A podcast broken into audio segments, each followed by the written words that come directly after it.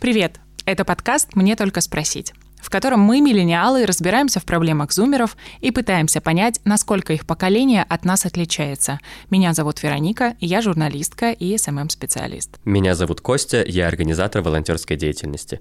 В новом сезоне мы говорим о личном, о том, что обычно рассказывают самым близким. И просим вас, наших слушателей, рассказать свои истории. Сегодня мы поднимем серьезную и даже болезненную тему, поговорим о нездоровых отношениях, в общем, обсудим токсичность, абьюз и разберем ваши истории с экспертом. Я думаю, что нам нужно сначала понять, что такое нездоровые отношения. Нездоровым может быть все. Мне кажется, для каждого человека эти признаки могут быть разными. Ну, условно, для меня нездоровое — это когда человек обсуждает и осуждает других людей. Для тебя нездоровое может быть что-то другое. Для меня нездоровые отношения – это когда один из партнеров в этих отношениях несчастлив. Все, для чего люди здоров... заводят себе отношения, это потому что мне находиться с этим человеком лучше, чем быть одному или с кем-нибудь другим. У тебя были нездоровые отношения?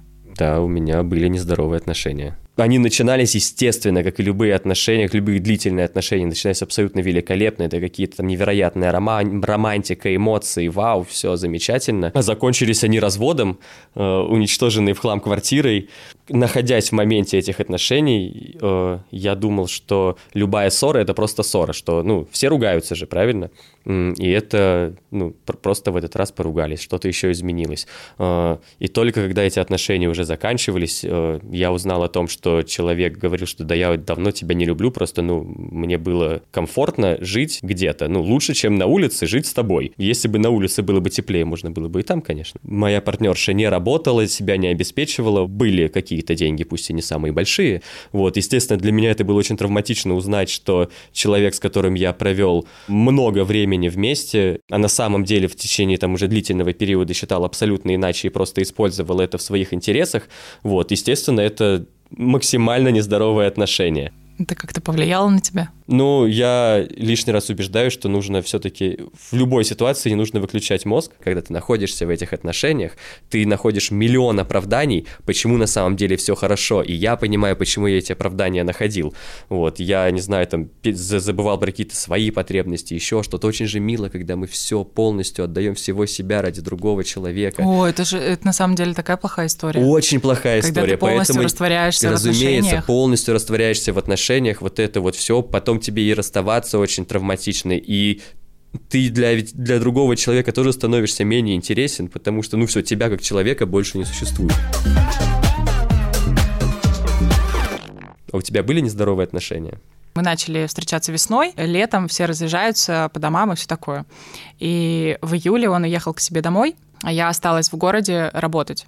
Я работала официантом по 13 часов. И чувак уехал домой, и вроде как в первое время все было плюс-минус нормально, а, а потом я поехала тоже к себе домой, то есть где-то спустя месяц, и началась жесть, потому что я ему писала, а он мне писал, у меня нет времени. А, он меня игнорировал а, я пыталась как-то это все разрешить. То есть мне было обидно, потому что я не понимала, почему он вообще это делает. Были его слова про то, что мне на тебя наплевать сейчас, но когда я приеду в город, мне станет не наплевать, я же тебя увижу. И я помню, что это был, наверное, первый раз в моей жизни, когда я маме рассказывала про мои отношения, и мама сказала, знаешь что, давай мы на него наплюем. Но самый, самое больное, наверное, что когда я приехала в город, мы съехались и начали жить вместе. Я делала так, как я больше не делала никогда в жизни. Ну, во-первых, это были первые отношения, когда мы жили вместе, и для меня вообще в целом было непонятно, как, как все это работает. А, и я была манипулятором в том числе. То есть я говорила о том, что я сейчас уйду, я начинала собирать вещи. То есть это были прям истерики, то есть мы прям ругались. И первое время это работало. То есть когда человек понимает, что, блин, она уйдет, я ее потеряю, а, надо как-то решать проблему, и проблема решалась. А потом это перестало работать, и когда я поняла, что это перестало работать, я поняла, что, ну, наверное, надо это заканчивать. Мы Новый год праздновали вместе, и под Новый год я ему сказала, он меня провожал в метро, и я ему сказала, мы расстаемся. И он говорит, нет, мы не расстаемся. Типа, чё? Но было прям очень жестко. И чувак начал встречаться с моей одногруппницей буквально через пару недель после того, как мы расстались. И это был тот момент, когда я такая, афабазол, здравствуй. Привело это к к тому, что я ушла в разнос, и я пыталась забыть это всеми способами для того, чтобы вообще как-то проанализировать эту историю, и о том, что это болезненные э, отношения, и я не знаю, насколько они абьюзивные, но они точно были нездоровыми, потому что мы, мы не разговаривали, мы орали, то есть это была прям дикая истерика. К сожалению, у большинства так или иначе случались нездоровые отношения, но потому что когда люди расстаются, скорее всего, их что-то в отношениях не устраивало. Мне, наверное, повезло чуть больше, чем тебе, потому что я довольно просто переживал. Ну, мы расстались, расстались, все, слава богу, это закончилось. Вообще не сказала бы, что мы часто анализируем свои отношения. На нас влияет общество, культура, родители, установки, и порой мы не замечаем, как оказываемся в нездоровых отношениях. Чтобы понять, как с этим справляться и почему мы раз за разом выбираем не тех партнеров, мы пригласили Валерию Высоцкую, практикующего психолога, члена Ассоциации когнитивно-поведенческой психотерапии. Валерия, привет. Привет. Наверное, важный вопрос, как вообще понять, что ты в нездоровых отношениях? Потому что у нас есть истории, где после истории люди, там, порефлексировав по этому поводу, говорят, и вот это был звоночек, но я его не заметила. Как все-таки заметить вот эти звоночки? Мне кажется, что исходить нужно из понимания того, что такое вообще здоровые отношения. На мой взгляд, ну и в принципе со стороны психологии, здоровые отношения — отношения двух взрослых людей. Взрослые люди — это люди, которые друг от друга все таки находятся на расстоянии. Это две отдельных личности. И получается, что если говорить о нездоровых отношениях, то, как правило, мы там видим э, некую степень слияния, некую степень зависимости друг от друга. Ну вот есть у меня партнер, да, и он мне показывает, а я подхожу вообще этому миру, или я этому миру не подхожу. Так вот, звоночек такой самый яркий, мне кажется, это когда мы ориентируемся на партнера во всем, что касается нас. То есть это всегда про а, то, что кто-то из партнеров находится в позиции выше, а кто-то из партнеров находится в позиции ниже. Тогда почему мы вообще вступаем в такие нездоровые отношения? Все связано с тем, что такое начало отношений, потому что это влюбленность, это такой гормональный всплеск, и в такие гормональные всплески мы себя ведем абсолютно не так, как в обычной жизни.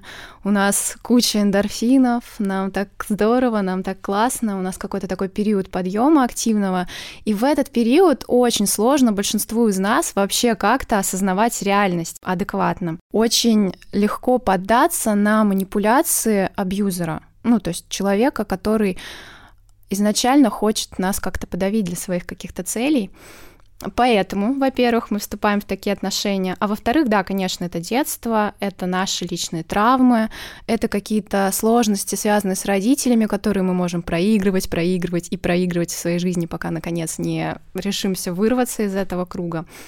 И мы подбираем себе партнеров зачастую, которые отвечают этим потребностям. Часто мы сами а, в отношениях берем одну из ролей родителей и проигрываем ее. И вот если партнер так отлично с нами сложился, как мозаика, и мы тремся и тремся и тремся этими травмами бесконечно, доводя друг друга до вот этих вот э, истерических состояний, а, и можем даже не догадываться. Слушай, ну, э, кроме родительских каких-то отношений, есть же, мне кажется, еще какая-то нездоровая мотивация, из-за которой мы можем вступать в отношения. То есть, например, это отношения, которые основаны на лжи. Здесь опять же играют наши паттерны поведения, да, привычные какие-то механизмы.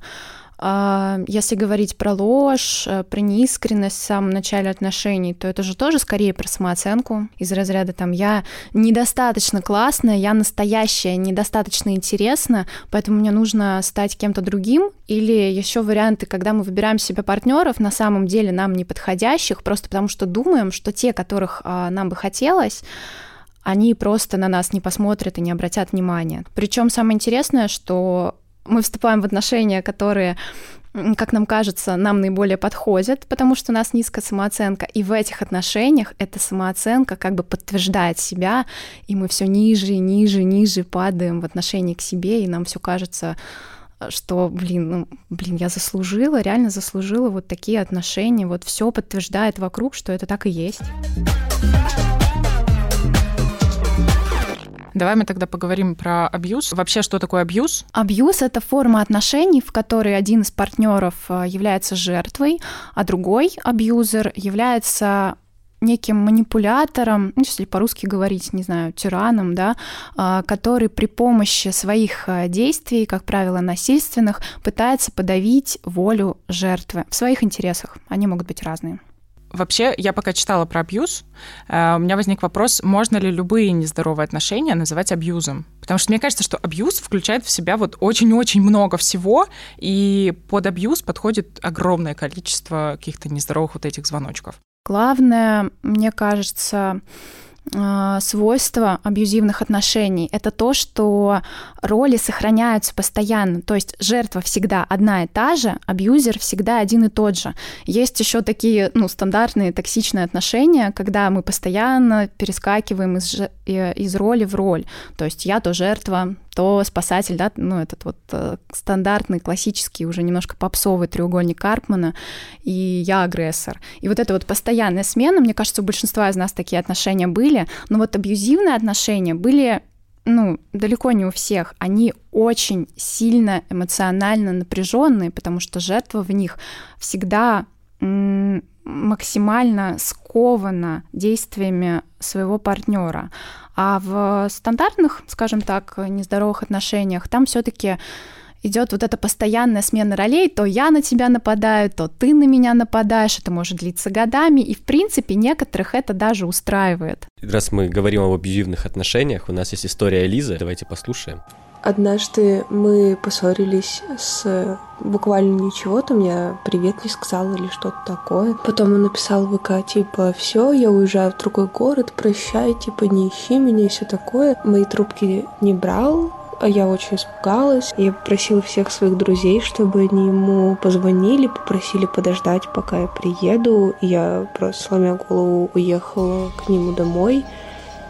И вот он говорит, вот теперь я вижу, что я тебе нужен. Еще был случай, что во время ссоры он ударил себя в переносицу, а он был в очках, и очки сломались, воткнулись ему вот в эту переносицу, пошла кровь.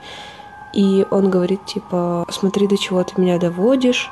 Я когда хотела расстаться, мне говорили, что я убью себя, если мы расстанемся. И the best история ever — это то, как мы вообще расставались потому что мы поссорились из-за того, что он решил сходить с друзьями в кальянную, в тот же день сказав мне, что у него нет денег, и он не пойдет со мной в кино. Мы решили поговорить и все такое. Как-то разговор не завязался, и он достал нож, сказал, если ты подойдешь, я себя пырну. Ну, я подошла. Он пытался пырнуть себя, пырнуть меня. Э, в общем, я как-то... Мы начали драться. В общем, я дотянулась до телефона, позвонила 112, приехали сначала МЧСники, потом приехала скорая, потом приехали полиция. Спустя часа полтора, наверное, это все закончилось. Когда приехали МЧС, а, как бы в квартире разруха, в квартире грязно из-за того, что мы дрались. Он сразу такой типа адекватный, что он ничего не делал, мы тут просто ссорились и все такое а, просто ссорились. Это как бы он пытался задушить меня цепью. Я художник, у меня все везде валяется. Пытался дотянуться до кухонного ножа, чтобы крича, что он сейчас себя убьет, когда я вырвала тот его нож из руки. Вот эта его ненависть ко мне, она впиталась в меня, и я, правда, искренне считала, что я некрасивая, уродливая, жирная, при том, что весила тогда, это был мой минимальный вес, 50 килограммов при росте метр шестьдесят восемь, то есть это мало на самом деле. Вот, но все хорошо сейчас, тогда все было плохо. Это была одна из первых историй, которую нам прислали. И я, если честно, была в шоке, потому что, ну, я считала, что у меня тоже были нездоровые отношения, но когда я слушаю такие истории, мне кажется, что я, я вообще не понимаю, как это происходит. То есть у меня ощущение, что это нереально. Я даже не знаю, ну, то есть, когда нам присылают эти истории, мы обычно что-то отвечаем, а тут у меня был ступор, потому что я не знала, что мне ответить. И я при этом не знаю, как поддержать человека, потому что мне кажется, что это настолько травматичный опыт, что любые слова, которые ты говоришь, ну, они недостаточно поддерживающие.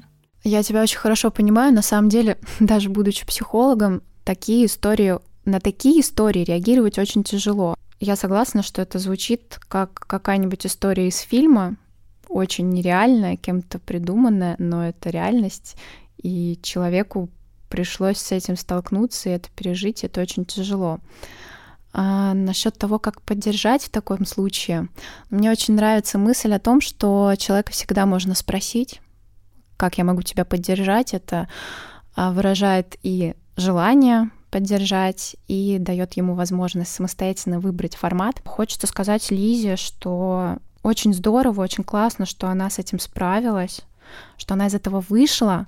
Это значит, что она очень сильная. мы на примере этой истории болезненной можем разобрать вообще стадии абьюза. Хочется начать с того, что когда вы знакомитесь с таким человеком, он всегда очень хороший он максимально хороший.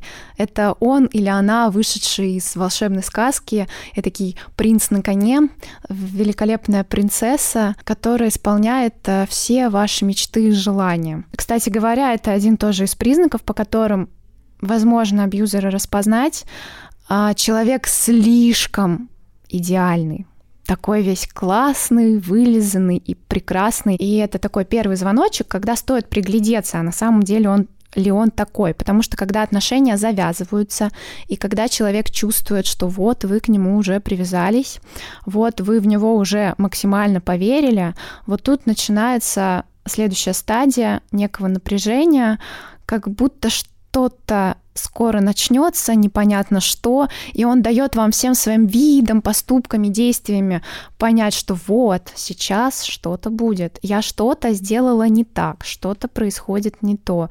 Потом происходит взрыв, это какая-то яркая ссора, она может случиться вообще абсолютно по любому самому мелкому поводу, вот как Лиза сказала, что там не сказала привет. Так вот, это всегда внезапно, это всегда любой повод, потому что абьюзеру не важно, что произошло на самом деле, он всегда найдет повод, чтобы устроить скандал. После чего происходит такая стадия отрицания произошедшего. Это момент, э, когда абьюзер у жертвы вызывает э, мысли о том, что ну, ты преувеличиваешь, да нет, такого не было. Да ты что, я всего лишь там, не знаю, э, ну, слегка сдавил тебе руку, ничего страшного. То есть он максимально старается убедить жертву в том, что она придумывает, что она преувеличивает и что она сама виновата, что важно. И следующий этап, э, да, такой уже э, всем, наверное, известный, так называемый медовый месяц, когда абьюзер начинает активно носить свою жертву на руках, обещает ей, а, что этого больше никогда не повторится, что он все осознал и понял, что он исправится. Он становится снова таким же хорошим и замечательным, как в начале отношений, и делает это до тех пор, пока жертва не успокоится, не подумает, ну вот, да, мне все и правда показалось, это просто была ошибка какая-то, и сейчас все будет хорошо. Проблема в том, что вот эти вот стадии, они все время по кругу постоянно идут в этих отношениях, и им никогда нет на самом деле конца.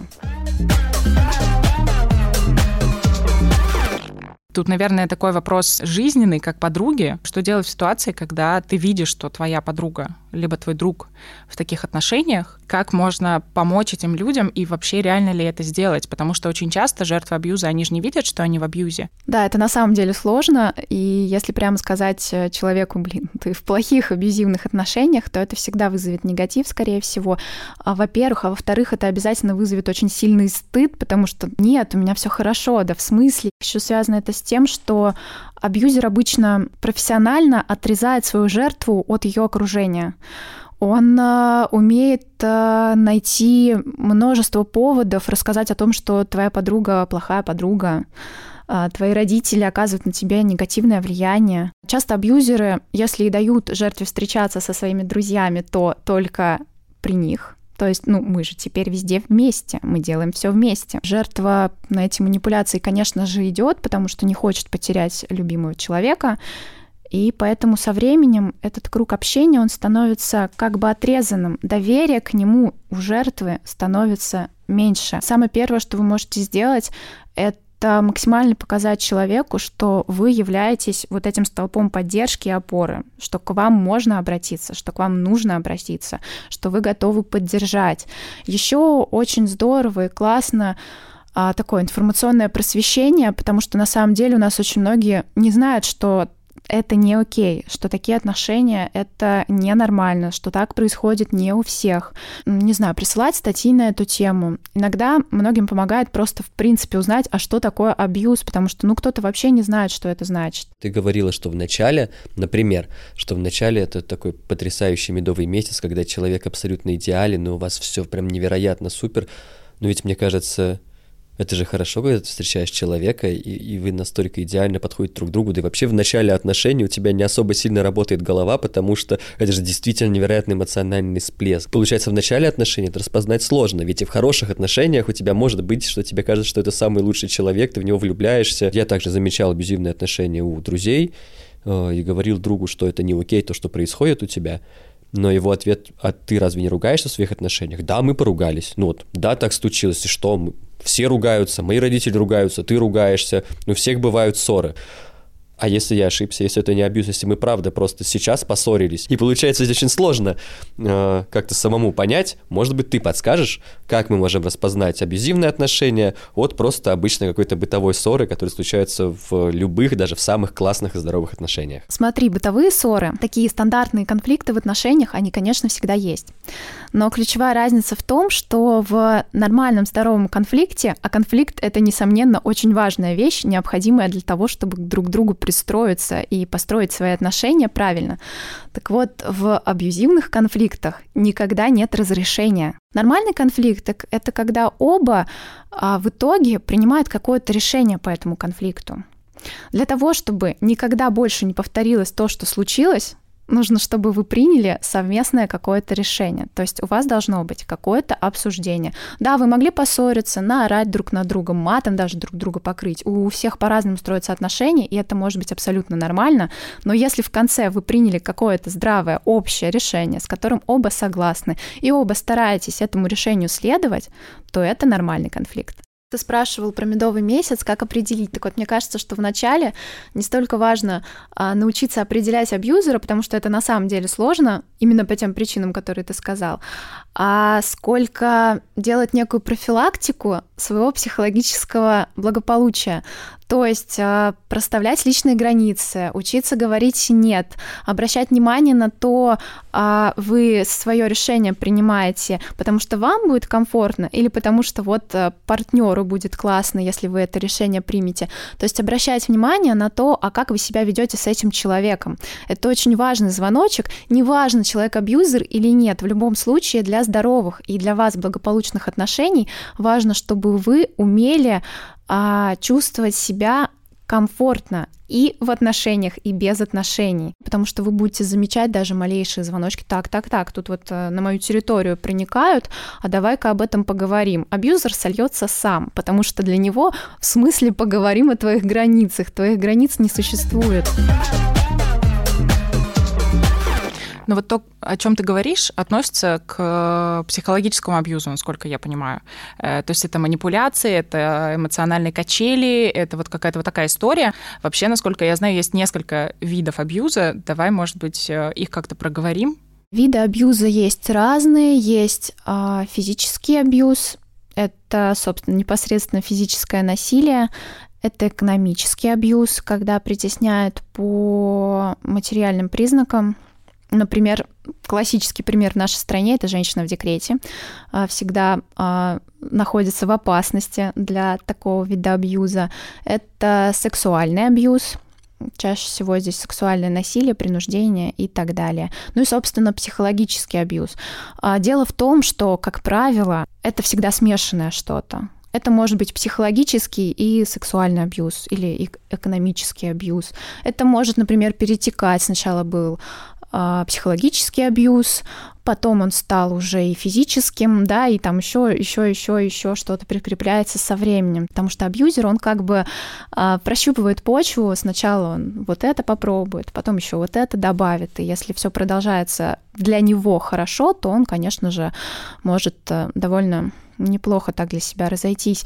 Поэтому очень важно а, реагировать уже на психологические какие-то методы воздействия, потому что у нас принято их обесценивать. Ну, мало ли, манипулирует он мной. Ну, все же манипулируют. Родители манипулируют детьми в детстве, мы привыкаем, что манипуляции — это нормально.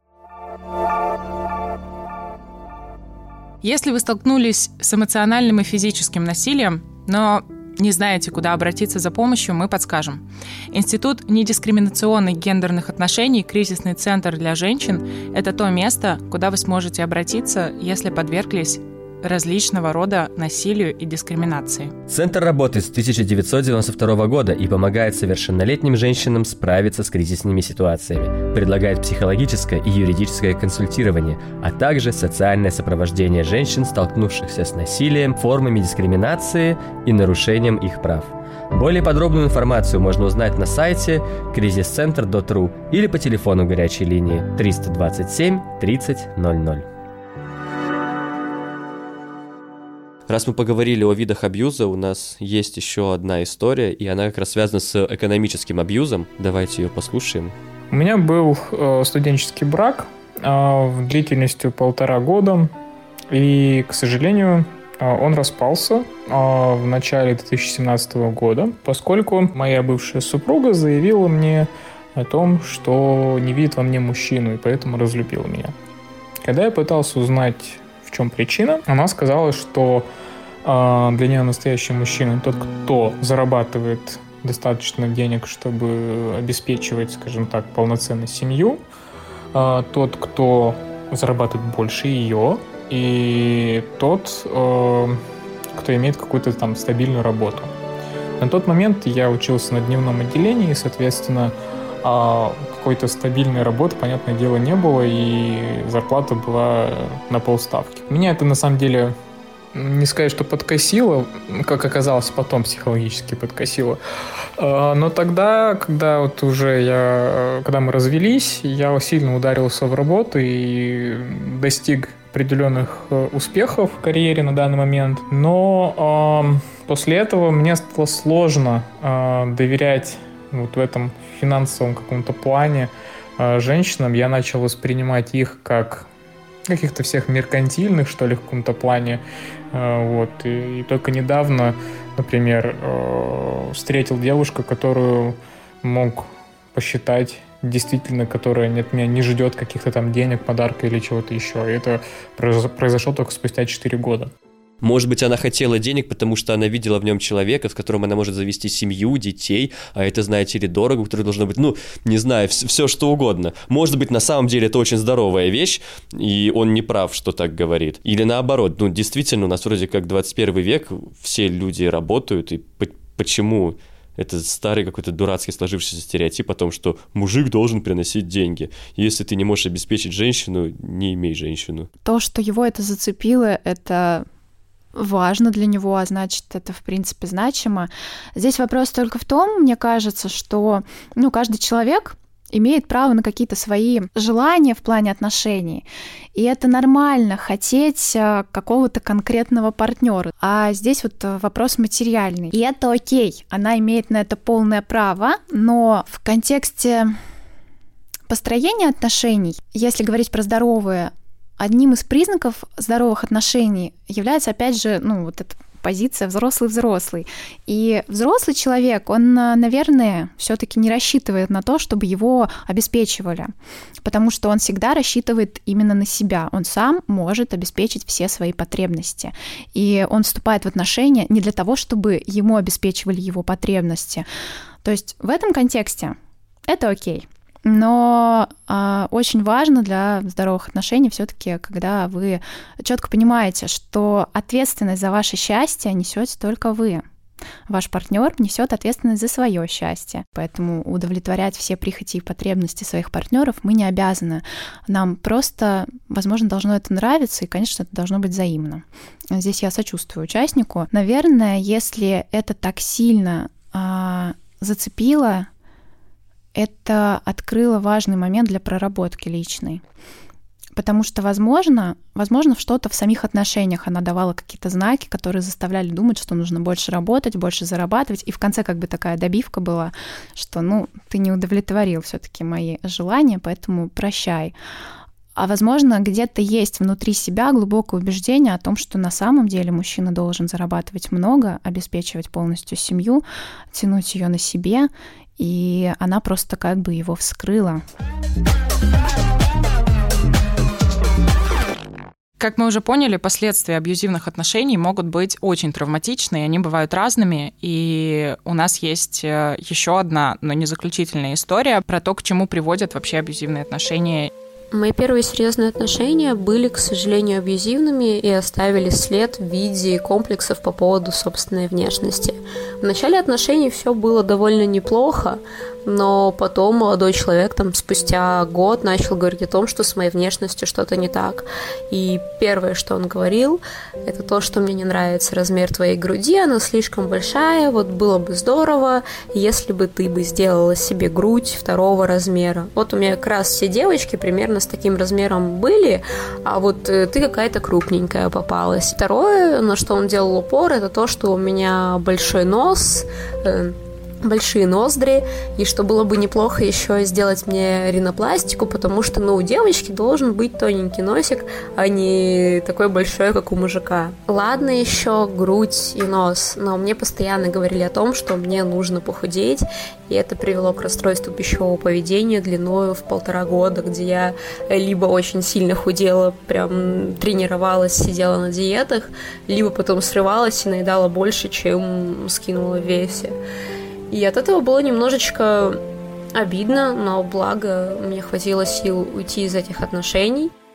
Это довольно странно звучит в принципе, потому что, ну, ты же выбрал себе этого человека в партнеры. А в чем проблема? Почему нельзя было не выбирать этого человека, если настолько сильно а, не подходит? Тем более, что вопросы внешности все-таки изначально стоит рассматривать как ну, а, неизменимые. Это не то, на что ты можешь повлиять. И, в принципе, это такой важный очень момент, что Нельзя думать из установки, что мы можем под себя подстраивать другого человека, требовать от него каких-то изменений, неважно, внешности это или характер и так далее. То есть мы должны понимать, что другой человек — это другой человек. Ну и да, это однозначно был такой яркий признак абьюзера, потому что а, только абьюзер, мне кажется, может вот такое заявлять на серьезных щах. То есть здесь, на мой взгляд, вообще о любви речь не идет. Здесь, ну, просто какое-то издевательство. У нас есть еще одна история про последствия. Ну, там, в принципе, довольно жесткая история. Я бы, наверное, назвала ее самой жесткой историей из всех, которые мы сегодня слушали. А, ее нам рассказала Эля. Сначала все было очень хорошо.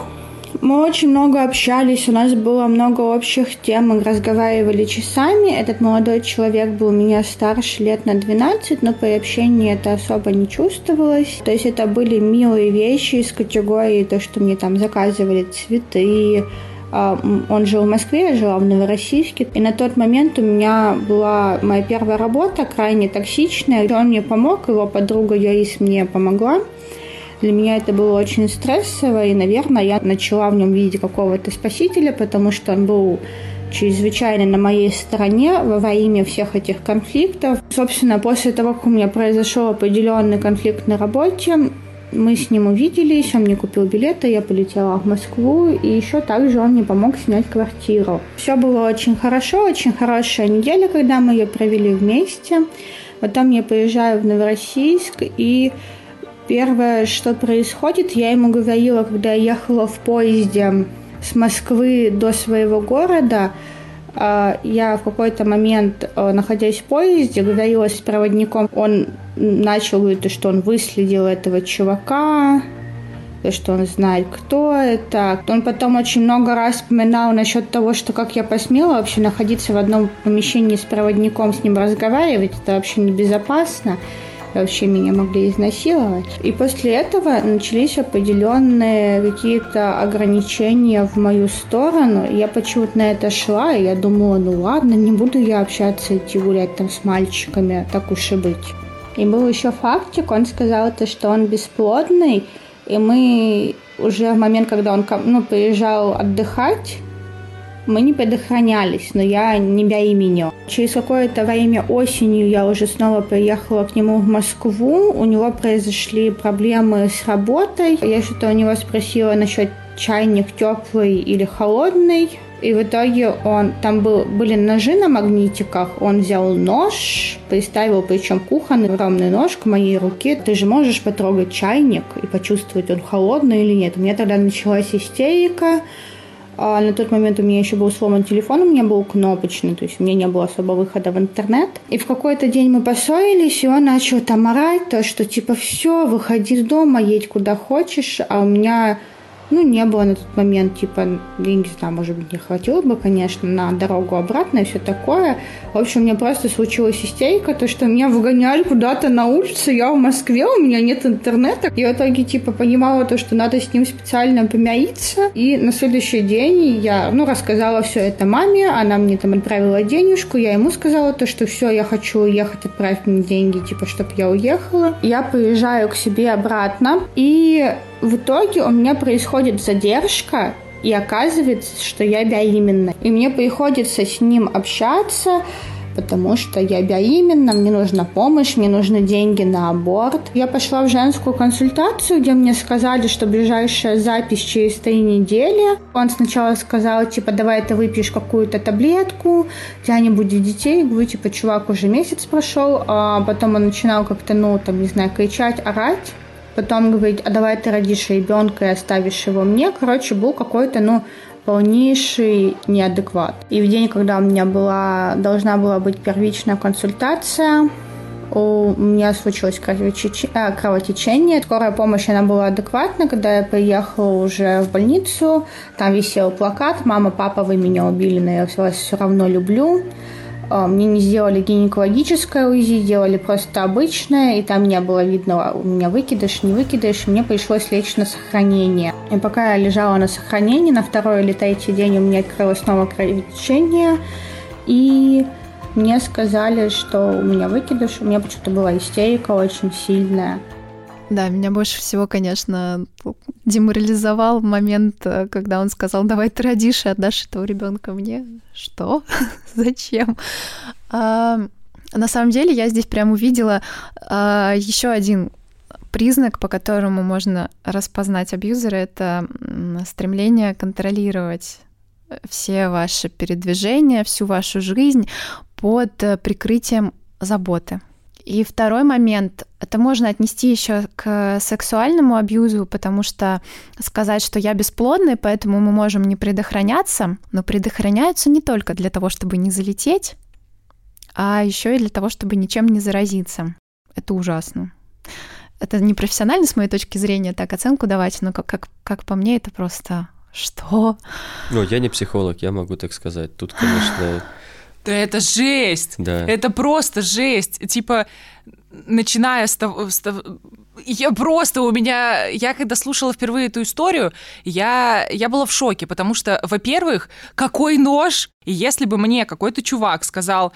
Э, вот нож, посмотри, нож же холодный, а, а что ты не можешь потрогать э, чайник, я бы просто орала, мне кажется, с этого. Ну, орала не, не, не не в смысле смеха, а в смысле того, что ты кто вообще, дядя? Иди отсюда, забери свой нож вместе с собой и уйди просто в небытие. Какого вообще? Или сама соберись и ну, уйди либо, от него ну, в как бы да. Вот она вначале упоминала, и меня это зацепило, что в ситуации токсичной на работе она не получила поддержки ни от кого, ни от семьи, ни от друзей. То есть ее никто не поддерживал, а этот человек оказался как бы рядом, пусть и в другом городе, поддержал, помог разрулить ситуацию и как бы защитил. И она сама там отмечает, то есть она это и сама сейчас осознает, что он стал для нее неким э, героем, да, спасителем, как она сказала. И от этого уже такой крючок для жертвы, потому что он как бы ее поймал на это, на то, что ей нужен кто-то, кто ее защитит. И поэтому у него хорошо сработал в этом плане контроль, потому что контроль как раз и выдается за вот эту защиту, поддержку, так окутать в кокон а, и закрыть от всего этого опасного мира. И когда человек думает, что мир весь опасен, то ну, безопаснее находиться с каким-то, возможно, не очень адекватным, но зато своим родным и защищающим. Очень круто, когда жертва может сама выйти, мы слышали эти истории, сама все осознать, но очень часто это либо случается слишком поздно, когда уже случилось что-то плохое, а мы не хотим этого допускать, вот, либо, в принципе, не случается полноценного выхода, и человеку, ну, он остается, по сути, наедине с собой.